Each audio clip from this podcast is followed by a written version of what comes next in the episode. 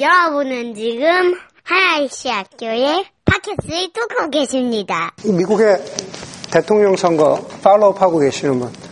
예, open primary하고 뭐, 막, 특히나 CNN만 보면은 계속 나오죠, 그냥. 예, 아침, 막, 그냥 너무 그냥, 아침마다 CNN 보면은 계속 나옵니다. 어, 우리 중에 정치에 누가 관심이 있으시려나. 창현 형제? 창현 형제 정치에 관심이 많은 것 같아요. 아, 대통령 선거철이다 보니까 지금 그 미국의 각 당의 대통령 후보들의 뭐 말이나 행동이 이슈, 아주 되게 이슈입니다. 아주 작은 것들 하나까지도 계속 그냥 그 미디어에 나오고 있죠. 대표적으로 그 힐러리 클린턴은 어, 이메일 때문에 지금 어, 문제죠. 예, 이메일 때문에 크게 이슈가 되어 있습니다. 아, 힐러리 클린턴이 국무장관으로 재직할 때 국무장관으로서 official public figure로서 국무장관은 정부의 이메일 어, 서버를 사용해야 되는데 자기 개인 이메일을 통해 가지고 아주 나라의 굉장히 중요한 그 어, 아주 1급 비밀들까지 포함해서 어, 나라의 그 이메일들을 갖다가 자기 개인 이메일 서버를 사용해 가지고 했다 그래 가지고 그게 지금 어, 힐러리를 계속 힐러리의 어, 발목을 잡고 있는 에, 그런 경우죠. 어, 트럼프에 대해서는 예, 더 이상 얘기하지 않겠습니다. 트럼프 너무 황당한 이 언행들이 많아가지고 예, 소개하기도 예, 그걸 일일이 이야기하기도 예, 좀, 좀 그렇습니다. 예, 좀 그렇죠.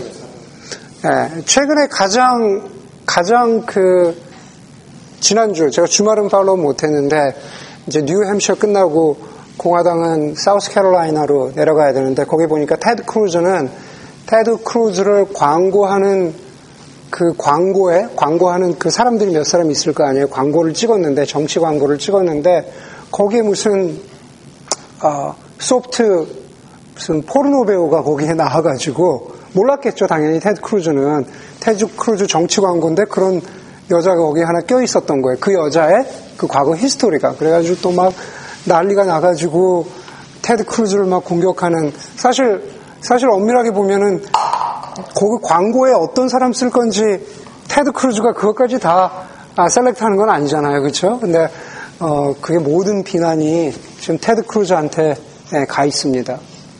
여러분 왜 힐러리나 트럼프나 뭐 테드 크루즈나 뭐 여러 가지 후보들이 아, 왜 문제가 될까요? 왜 이슈가 될까요? 예, 그 사람들은 더 이상 그냥 개인이 아니라 공인이, 공인이기 때문에 그렇죠. 보통 뭐 public figure 우리가 그렇게 얘기하죠. 이미 대통령 후보로 나온 이상 공적인 사람이기 때문에 그렇습니다. 이 두 사람의 경우에서처럼 우리가 퍼블릭하다, 공적이다라는 단어에는 엄격한 기준이나 엄격한 잣대를 요구합니다. 정치인이나 공직에 있는 사람들뿐만 아니라 연예인들도 마찬가지죠. 예, 또 운동선수들도 마찬가지입니다. 어떤 경우에는 연예인이나 운동선수들에게 너무 그런 공공성을 어떤 너무 public한 standard를 적용하는 게 좀 너무 심하다 싶을 때도 있지만 아무래도 대중들에게 많이 노출되고 그만큼 영향력이 있기 때문에 그렇기 때문에 어떤 공공성을 요구하는 게 아닌가라는 아, 생각을 합니다. 여러분 사람이 아니라 그냥 사물에 대해서 물건에 대해서 이 공공성의 기준을 적용하면은 어떻게 될까? 가령 예를 들자면 아주 옛날에 우리가 가지고 있는 지금 돈, 그 화폐가 통용되기 전에는 사람들이 물물 교환을 했죠. 그렇죠? 나의 쌀과 너의 동물 가죽을 바꾼다든지 그런 식으로 우리가 물물 교환을 했습니다. 그런데 그러한 가치의 교환이 화폐로 바뀌었죠. 화폐로 바뀌었습니다. 그런데 지금 우리가 2016년을 살아가는 우리 중에 누군가가 미국 재무부에서 만들어낸 달러가 아니라 다시 말해서 내가 집에서 좋은 성능 좋은 3D 아, 프린터로 내가 내, 내 나름대로 화폐를 찍어내서 그걸 가지고 이것도 value가 있다, 이것도 가치가 있다라고 주장하면 어떻게 될까요? 뭐 잠깐만 생각해봐도 뭐 큰 혼란이 오거나 혼란까지는 아니더라도 금방 어, 뭐 문제가 되겠죠. 그 사람의 삶에서. 왜 그러냐면은 그 공공물이라는 돈이라고 하는 그 화폐가 아, 공공성의 어떤 성격을 가지고 있기 때문에 그런 거죠. 그렇기 때문에 그런 공공적인 어, public material은 어, 나라가 관리를 하는 거죠. 다리도 그렇고 도로도 그렇고 뭐 항구 같은 것도 그렇고 그런 모든 것들을 갖다가 공적인 물건이기 때문에 너무 개인적으로 사용하지 않고 공공성이 강조되도록 그 부작용이 없도록 그렇게 어, 관리를 합니다. 공공성에 대해서 우리가 생각해 볼 수 있는 게 또 어, 예술이 있겠죠. 예술. 어, 예술의 공공 public character, 그렇죠? 공적인 성격에 대해서 우리가 생각해 볼 수 있을 것 같습니다. 미술이나 간단하게 생각해서 미술이나 음악은 개인의 어떤 표현의 예술가의 표현의 영역입니다. 예술가들에게는 그런 표현의 자유가 확보되어야 하고 그래야 다양한 예술이 표현될 수가 있습니다.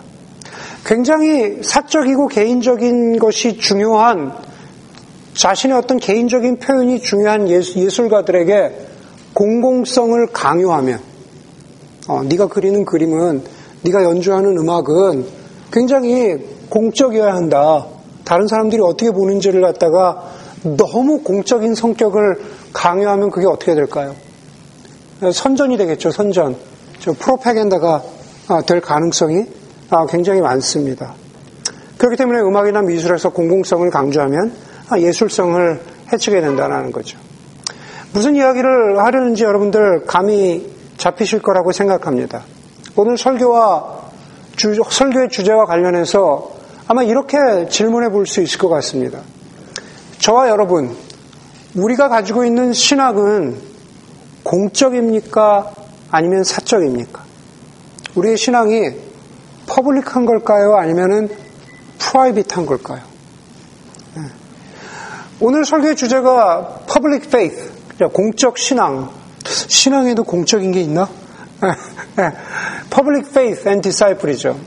뭐 잠깐 옆으로 세자면 오늘 일곱 번째로 오늘 제자도의 어, 주제를 마치고 다음 주부터 이제 어, 다른 주제로 우리 십자가라는 다른 주제로 어, 설교를 말씀을 나누게 되는데 어쨌든 간에 여러분 신앙이라는 것에 과연 공적인 성격이 있냐라는 겁니다. 아니면은 신앙은 반드시 하나님과 나와의 친밀하고 개인적인 관계를 다루는 사적인 것이 신앙일까?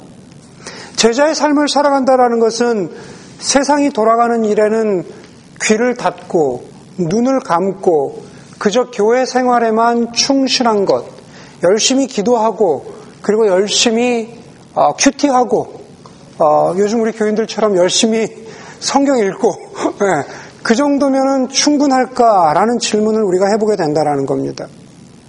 오늘 먼저 우리가 읽은 말씀 예레미야에서의 말씀이죠. 예레미야 29장의 말씀입니다.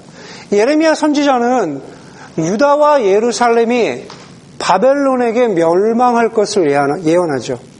네, 남쪽 유다가 남쪽 유다가 유다 왕국이 어, 솔로몬 왕조 이후에 두 나라로 갈리는데 남쪽 유다와 그 유다의 중심지였던 예루살렘이 바벨론에게 멸망할 것을 예언합니다.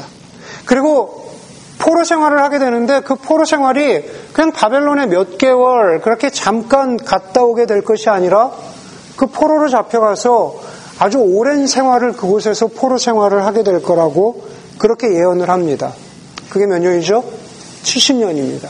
네, 70년이에요. 우리 교회에 있는 깐난 아기들이 네, 지금 포로로 잡혀가서 70년 후에 돌아오게 된다는 얘기죠. 좀 실감이 나시죠? 29장 10절에서 우리가 읽지 않았지만 29장 10절에서 그 얘기를 합니다. 나 주가 분명히 말한다. 예레미야를 통한 말씀입니다. 너희가 바빌로니아에서 70년을 다 채우고 나면 내가 너희를 돌아보아 너희를 이곳으로 다시 데리고 오기로 한 나의 은혜로운 약속을 너희에게 그대로 이루어 주겠다라고 말합니다. 그런데 여러분, 예레미야서를 읽다 보면은 예레미야 선지자와는 다르게 아니야, 그렇지 않아. 너희가 멸망하지 않을 거야. 너희는 결코 바벨론이야. 바벨론에게 어, 잡혀먹지 않고 멸망하지 않을 거야 라고 예언했던 거짓 선지자들이 처음부터 등장을 합니다. 다 읽지는 않겠지만은 어, 예레미야의 몇 군데만 읽어보더라도 그 거짓 선지자들은 괜찮아 괜찮아 그러니까 유다에게 유다 백성들에게 그렇게 말하는 겁니다. 괜찮아 괜찮아 하나님의 샬롬이 있을 거야. 괜찮아 괜찮아 너희들 걱정하지 마 그렇게 그렇게 말합니다. 그런 그런 거짓 선지자들 가운데 대표적인 사람이 두 사람이 나오는데 첫 번째 거짓 선지자, 선지자는 하나냐라는 선지자입니다. 하나냐라는 선지자는 우리가 읽었던 29장 바로 앞에 28장에 보면은 이렇게 말합니다. 제가 좀 전에 드렸던 말씀이에요. 남안군의 주 이스라엘의 하나님이 말한다. 내가 바빌로니아 왕의 멍에를 꺾어버렸다. 하나냐 선지자를 통해서 바빌론 왕의 멍에를 꺾어버렸다. 그런데 그거는 거짓 선지, 거짓 예언이라는 겁니다. 네, 그, 렇다고 어, 다시 말해서 예레미야는 틀렸다고 하나나 선지자가 얘기하는 거죠. 아, 우리는 괜찮을 거야. 두 번째 선지자는 29장 어, 24절에서부터 나오는 스마야라는 거짓 선지자입니다. 스마야도 예루살렘과 다르게 너희가 금방 바벨론에서 바벨론에게서 돌아올 것이니까 포로 생활이 금방 끝날 거니까 바벨론에서 집 짓지 마라. 바벨론에서 과수원도 만들지 말고 그곳에서 장가 들고 아들 낳고 딸 낳고 그렇게 살 필요가 없다라고 그렇게 예언을 합니다. 그게 스마야 선지자의 말입니다. 그런데 그 두 선지자에 대해서 이렇게 시작을 해요. 그 두 선지자에 대해서 예레미야는 하나님을 대신해서 이렇게 말합니다. 그런 사람들은 실상 바람이다. 말씀이 그 속에 있지 않다. 그러면서 그들은 단지 29장 아, 9절에 보니까 그들은 단지 나의 이름을 팔아서 너희에게 거짓 예언을 하고 있을 뿐이다. 그들은 내가 보낸 자들이 아니다 라고 말합니다. 다시 말해서 그들은 틀렸다는 겁니다. 그들의 말이 그럴듯해 보이지만 그렇죠. 우리가 하나님 편에서 하나님 편에서 하나님이 바빌론 왕을 바빌론 왕의 멍에를 꺾어 주실 거야 그러면은 하나님이 승리하실 것 같으니까는 귀가 솔깃하죠. 그러나 그게 틀렸다는 거예요. 그게 틀렸고 예레미야 나의 말이 옳다라는 겁니다. 예, 예레미야 나의 말이 옳다라는 거예요. 그런데 그건 뭡니까? 예레미야가 나의 말이 옳다라고 했는데 얼핏 보면은 예레미야의 말은 신앙이 없어 보여요. 너희는 바빌론에 가서 70년 동안 포로 생활할 거고 너희는 거기 살아야 돼. 어, 너희는 거기서 지금 우리로 하면 우리는 다 거기서 죽는 거죠. 그렇죠? 70년 동안 살면 우리 아이들이 그때서야 돌아온다라는 그 얘기입니다. 예. 여러분 결론적으로 이렇게 말씀드릴 수 있을 것 같아요.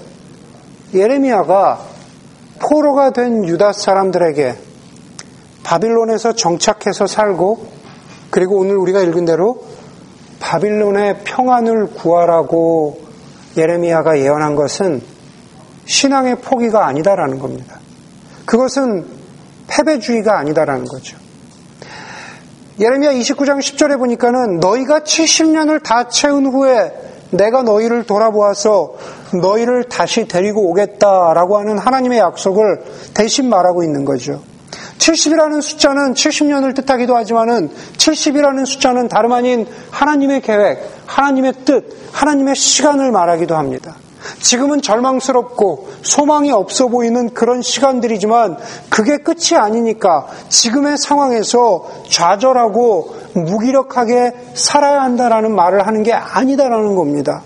우리는 뭉쳐서 우리끼리 세상에 대해서 귀를 닫고 세상에 대해서 눈을 감고 살아야 한다라는 그런 뜻이 아니라 우리는 비록 바빌로 같은 바빌론 같은 세상에 살 수 있지만 우리는 언제 하나님의 나라가 이루어질지 알지 못하지만 우리는 언제 다시 예루살렘으로 돌아갈지 알지 못하지만 하나님의 70이라는 숫자는 언제 다시 회복되고 완성될지 모르지만 그렇기 때문에 그렇기 때문에 그냥 우리끼리 이렇게 이렇게 살아야 된다라는 얘기가 아니라 예, 그러면 그런 상황에서 우리는 어떻게 살아야 하냐라는 겁니다. 여러분 영적으로 보면은 영적으로 보면은 우리는 어, 바빌론에 잡혀간 유다 백성 같은 삶을 살고 있죠. 그렇죠. 예. 여러분 우리는 하나님의 백성인데 우리는 세상 가운데 포로된 것 같은 그렇죠? 물질의 포로가 되고 또 뭐 어떤 여러 가지 세상적인 가치의 포로가 되고 욕망의 포로가 된 것 같은 그런 세상 가운데서 우리가 살아가고 있는 게 우리의 현실입니다. 여러분, 많은 그리스도인들이나 교회를 보면서 안타까움을 느낄 때는 바로 그 지점인 거죠. 세상이 돌아가는 일에 우리를 포로 삼고 있는 이 모든 것들 가운데 우리는 문을 닫습니다. 우리는 관심이 없습니다. 물론 어떤 사람들은 이렇게 말할 수도 있습니다. 교회는 교회는 영적인 일을 다루는 곳이 아닙니까? 그렇죠. 어차피 저 문을 벗어나면 저 문 바깥은 썩어질 세상이고 그리고 이미 타락해 있는 세상인데 왜 교회가 왜 그리스도인들이 오늘 본문에서 이야기하는 것처럼 7절에 그 성읍의 평안을 위해서 기도해야 합니까? 여기서 성읍이라는 것은 바빌론이죠. 왜 교회가 저 바깥에 썩어질 세상의 평안을 위해서 왜 우리가 그것을 위해서 노력하고 왜 우리가 그것을 위해서 기도해야 합니까? 라는 질문을 우리는 똑같이 할 수 있다라고 하는 겁니다. 세상의 평안을 구하는 것은 교회의 사명과 맞지 않는 것 아닙니까? 라는 질문을 던질 수 있다라는 겁니다. 여러분, 그렇게 말하는 사람들이 있다면, 혹 여러분들 가운데 그런 질문이 드는 사람들이 있다면, 이렇게 질문해 볼 수 있겠죠. 과연 교회는 영적인 주제만을 다루는 곳일까? 과연 교회는 영적인 주제만을 다루는 것일까? 교회는 소위 육체적인 일, 세상적인 일들은 귀 닫고 눈 감고 살아가는 것일까? 오늘 순경 제가 그것과 관련된 뭐 설교 노트에는 없지만 적절한 기도 제목을 나눠 주었는데 예, 우리의 우리의 가정 예를 들어서 가정에서 어렵고 힘들고 아픈 일들이 많은데 관계적으로 힘들고 아픔들이 있고 어려운 일들이 있는데 그것은 영적인 일이 아니기 때문에 예, 두 사람 사이에 티격태격하는 육적인 일이기 때문에 어, 죄송해요. 네, 그러려고 한 건 아닌데 네, 두 사람 사이에 티격태격하는 일은 육적인 일인데 영적인 일만 관여해야죠. 네, 그것은 저 바깥의 일이니까 교회에는 육적인 일을 가지고 끌어들여와서는 안 되죠. 바깥에서 얼마나 고통이 있고 아픔이 있고 어그러짐이 있고 무엇인가 문제가 있어도 교회에 와서는 거룩하게 하나님만 찾아야죠. 네. 우리가 영적인 일과 육적인 일을 그렇게 분리해서 질문하는 사람들에게 과연 그러냐? 교회는 과연 그런 곳이냐? 교회는 너무 영적인 일만 생각하는 곳이냐? 그렇게 질문해 볼 수 있다라는 겁니다. 여러분, 교회는 물론 영적인 필요들을 채워야 되죠. 네. 눈에 보이지 않는 하나님께서 우리를 구원하셨다는 그 사실. 그런데 여러분, 눈에 보이지 않는 하나님께서 우리를 구원하신 건 눈에 보이는 자신의 아들을 육적으로 이 땅 가운데 보내셔서 우리를 위해서 십자가에 달려 돌아가시게 하신 거죠. 교회는 영적인 일을 다루지만 그러나 교회는 결코 육적, 육적이고 물질적인 일들을 무시해도 좋다고 하는 곳은 성경 한가운 하나 성경 어디에도 그런 말씀은 없습니다. 오히려 우리가 흔히 아는 대로 성경 전체를 통해서 고아와 과부를 돌아보는 것, 정의를 실천하는 것, 가난한 사람들을 돕는, 돕는 것, 이 모든 것들은 영적인 일이 아닙니다. 영적인 일에 기반을 두고 있지만, 그러나 우리의 손을 뻗어야 하고, 우리의 걸음을 걸어가야 하는 것은 모두 다 물질적이고 육체적인 일이라는 거죠. 이 일을 해나가는 데 있어서 21세기를 살아가는 우리 그리스도인들은 다양한 도전 앞에 맞서게 되지만 그 중에 하나는 다원주의죠. plural, pluralism이라고 하는 다원주의입니다. 다원주의는 여러 가지 면으로 해석할 수 있겠지만 그 앞에 다원주의를 설명하는 어떤 형용사가 붙느냐에 따라서 우리에게 다가오는 어감이 다릅니다. 다시 말해서 우리는 종교적인 다원주의는 받아들일 수가 없습니다. 그렇죠. 예수는 진리는 하나인데 거기에까지 구원은 하나인데 거기까지 이르는 길은 여러 가지다라고 하는 다원주의는 우리가 받아들일 수가 없습니다. 예수를 통해서도 좋고 부처를 통해서도 좋고 힌두를 통해서도 좋다는 그런 종교적인 다원주의는 우리가 받아들이고 수용할 수가 없다라는 겁니다. 그런데 종교적인 다원주의 이외에 우리가 살아가면서는 사회적인 다원주의, 뭐 문화적인 다원주의, 정치 경제적인 여러 가지 다원주의가 있습니다. 복잡한 말을 드리려는 게 아닙니다. 다시 예레미야서로 돌아가서 포로된 유다 백성들이 포로될 것이다. 너희가 바벨론에 가서 너희가 그냥 문 닫고 귀 닫고 눈 감고 그렇게 살아가는 게 아니라 너희가 바벨론의 평안을 위해서 기도하고 바벨론이 잘 되기를 위해서 바벨론이 평안하기를 위해서 기도하고 그렇게 살아가야 한다라는 건 유다 백성들 그 사람들 포로된 사람들의 힘만으로 되는 게 아니죠. 포로된 사람들이 능력이 있어봐야 얼마나 있겠습니까? 바벨론의 평안을 구하기 위해서는 바벨론 사람들과 어떤 면에서 어떻게 해야 돼요? 협력해야 되는 부분이 있다라고 하는 겁니다.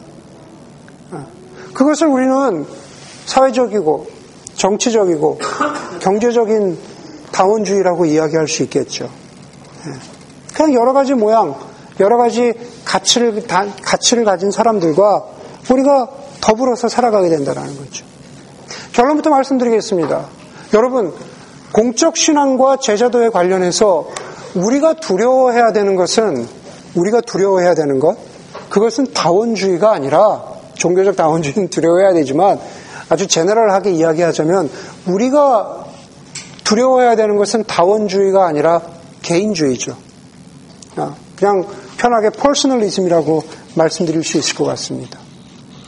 여러분, 많은 교회들이, 많은 그리스도인들이 비록 그렇게 의도하고 생각하지는 않았다고 하더라도 자기만의 성을 구축하고 그 안에만 있습니다. 그것은 철저한 개인주의고 철저한 분리주의고 조금 부정적인 의미에서 수도원 모델입니다.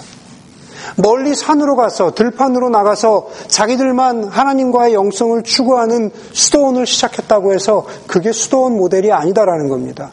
도심 한복판에 있지만 우리가 살아가는 이 안에 있지만 스스로를 고립시키고 스스로를 분리시키면 그게 수도원 모델이고 그게 분리주의가 되는 겁니다. 여러분 우리는 베이에 살고 있습니다. 그렇죠? 어떤 면 어떤 면에서 우리는 다원주의를 가장 많이 여러 가지 면에서 경험하는 그런 그런 도시 가운데 하나에서 우리는 살고 있습니다. 수많은 믿음, 수많은 종교, 수많은 주의, 이즘이 있죠. 여러분, 그러나 우리가 주의를 돌로, 돌아보면서 우리가 두려워해야 되는 것은 그 다원주의가 아니다라는 겁니다. 정작 우리가 두려워해야 되는 것은 여러분 다원주의 그렇게 두려우세요? 아니요. 제가 보기엔 여러분들이 두려워하는 건 여러분들이 두려워하는 거는 주택 문제를 두려워해요. 네. 하우징 이슈를 두려워합니다. 여러분들은 여러분들은 여러분들은 뭐 예를 들면은 인컴에 대해서 두려워할 수 있죠. 여러분들의 직장에 대해서 두려워할 수 있습니다. 여러분들은 소득 불균형에 대해서 두려워합니다. 여러분들은 어떤 사람들은 안락사에 대해서 최근에 캘리포니아도 안락사가 아, 존엄사라 그러죠. 존엄사가 패스가 됐습니다. 예, 자신의 자신의 죽음을 자신이 디그니티를 가지고 존엄 있게 자기가 선택할 수 있도록 허락한다라는 겁니다. 여러분, 존엄사라는 것은 곰곰이, 곰곰이 생각해 보면 이런 거죠. 이것은 스스로 나이 든 사람이나 아, 어떤 아, 풀리 자기가 펑션할 수 없는 사람이 그 사, 그런 사람들에게 너는 힘이 없고 너는 스스로 자립하거나 자존할 수 없으니까 스스로 죽음을 선택하라고 하는 사회의, 사회의 암묵적인 요구가 그냥 멋있는 말로 존엄사, 안락사, 그렇게라도 그 사람들에게 그렇게 부과될 수 있는 게 아닌가라는 생각을 해보게 됩니다. 다시 말해서 나는 더 이상 늙고 힘들고 혹은 무기력해진다면 나는 힘이 없다면 정말 사회적인 부담 때문에 나는 졸음 있게 내 죽음을 선택해야 되는가. 여러분, 우리가 두려워해야 되는 것들은 실제로 혹은 두려워하고 있는 것들은 그런 것들이라는 거죠.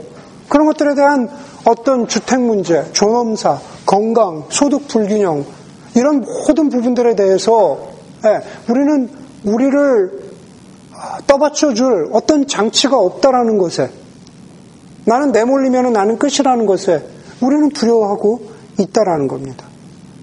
여러분 이런 것들에 대해서 공공의 선, 뭐 영어로 뭐라 그럴까요? common good. 죠 공공의 선을 추구하는 것을 오늘 본문으로 돌아가서 보자면은 너희는 분리되어 있지 말고 너희는 너희끼리만 문을 닫고 있지 말고 비록 너희는 포로된 세상에 살고 있지만 어떻게 해요? 바벨론의 평안을 위해서 기도하고 바벨론의 평안을 위해서 너희도 했어라. 저 사람이 조금 어떤 면에서는 너와 다른 가치를 가지고 있고 다원주의 다원주의 한 형태겠죠. 저 사람은 어떤 면에서 너와 조금 어, 다른 가치를 가지고 있지만 그러나 함께 추구하는 최종의 목적이 너희가 생각하기에 그리스도인 너희가 생각하기에 하나님 나라의 가치에 부합한다고 생각하면 맞는다고 생각하면 그 도시의 평안을 위해서 애써라 기도해라 라고 하고 있는 게 바로 그게 어, 오늘 예레미야가 29장에서 말하고 있는 겁니다. 아마 그 즈음에서 여러분들 가운데 막 돌아가는 사람들은 그렇게 생각하는 사람도 있을 것 같아요. 정말요? 네, 정말 그렇게 해도 될까요? 자신 있게 대답할 수 있습니다. 그게 제자의 삶이라는 겁니다. 그게 제자의 삶이라는 것. 오늘 우리가 읽은 두 번째 말씀 마태복음 5장 14절에 보니까는 너희는 세상의 빛이다. 산 위에 세운 마을은 숨길 수 없다 그랬습니다. 여러분 마태복음 우리가 읽은 마태복음 5장을 포함해서 마태복음 5장, 6장, 7장이 중요한 것은 거기를 뭐라 그럽니까? 산상수훈이라 그러죠. 여러분 성경 가운데서 예수님이 하나님 나라 자녀로 제자로서 하나님 나라 백성으로서 살아가는 가장 summarize 된 것이 5장, 6장, 7장이죠. 마태복음 5장, 6장, 7장입니다. 그런데 그 중에서 그 중에서 하나님 예수님께서 이렇게 말씀하십니다. 너희는 세상의 빛이다. 산 위에 세운 마을은 숨길 수가 없다. 저와 여러분, 그리스도인, 교회는 세상, 산 위에 세운 마을과 같다. 그런 겁니다. 영어는 church on the hill이라 그러죠. 어떤 city, 어떤 city on the hill이라 그러죠. 예수님이 말씀하실 때 교회가 있었던 건 아니니까. 예, city on the hill이라 그러죠. 너희는 산 위에 세워진 마을이다. 예, 중요한 것은 뭡니까? 너희는 숨겨지지 않는다라는 거죠. 너희는 누가 보기에도 다 본다. 너희는 그, 그렇기 때문에 너희는 세상의 빛의 역할, 소금의 역할을 해야 된다라고 말합니다. 그것을 어려워하는 그 이야기를 듣고 있었던 사람들에게 5장 16절에 보니까는 그리스도인의 공적인 책임, 제자의 공적인 사명에 대해서 아주 간략하게 이렇게 말합니다. 이와 같이 너희 빛을 사람들에게 비추어서 그들이 너희의 착한 행실을 보고 하늘에 계신 너희 아버지께 영광을 돌리게 하여라. 예레미야 말씀으로 그대로 돌아오면 너희가 너희가 바벨론의 평안을 위해서 기도하고 바벨론의 평안을 위해서 애쓰고 노력할 때 너희의 착한 행실을 보고 하나님이 살아계시구나. 그리스도인들이 문 닫고 자기네끼리만 개로처럼 살아가는 사람들인 줄 알았는데 그게 아니라 하나님이 살아계심을 자신들의 삶으로 행동으로 보여주는구나. 라는 바로 그것을 오늘 마태복음 5장 16절에서 이야기하고 있는 거죠.